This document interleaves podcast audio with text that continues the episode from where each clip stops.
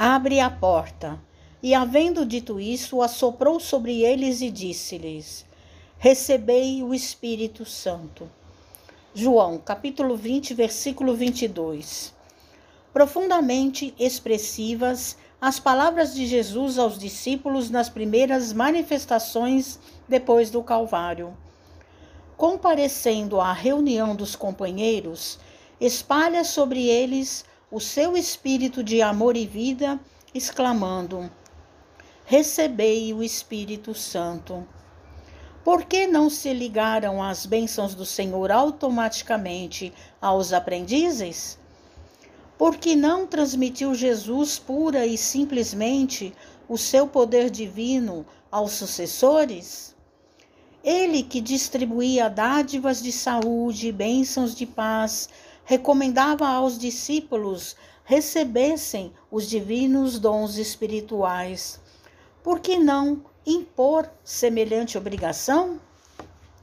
É que o Mestre não violentaria o santuário de cada filho de Deus, nem mesmo por amor.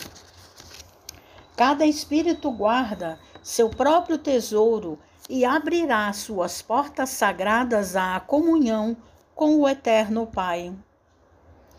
O Criador oferece a semente, o sol e a chuva, o clima e o campo, a defesa e o adubo, o cuidado dos lavradores e a bênção das estações.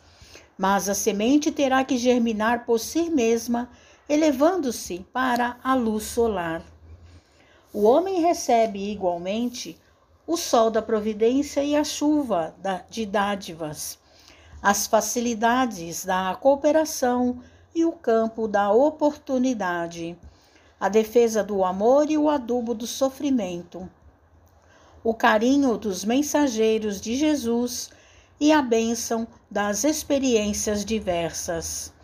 Todavia, somos constrangidos a romper por nós mesmos os envoltórios inferiores, elevando-nos para a luz divina.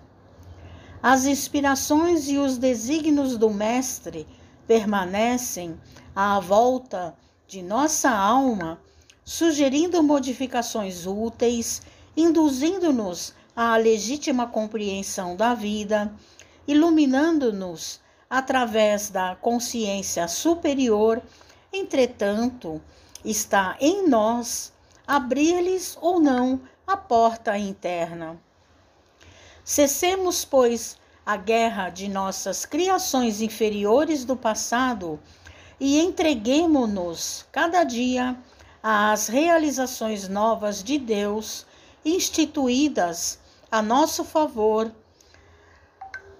perseverando em receber no caminho os dons da renovação constante em Cristo para a vida eterna. Mensagem de Emmanuel no livro Vinha de Luz, Psicografia de Francisco Cândido Xavier.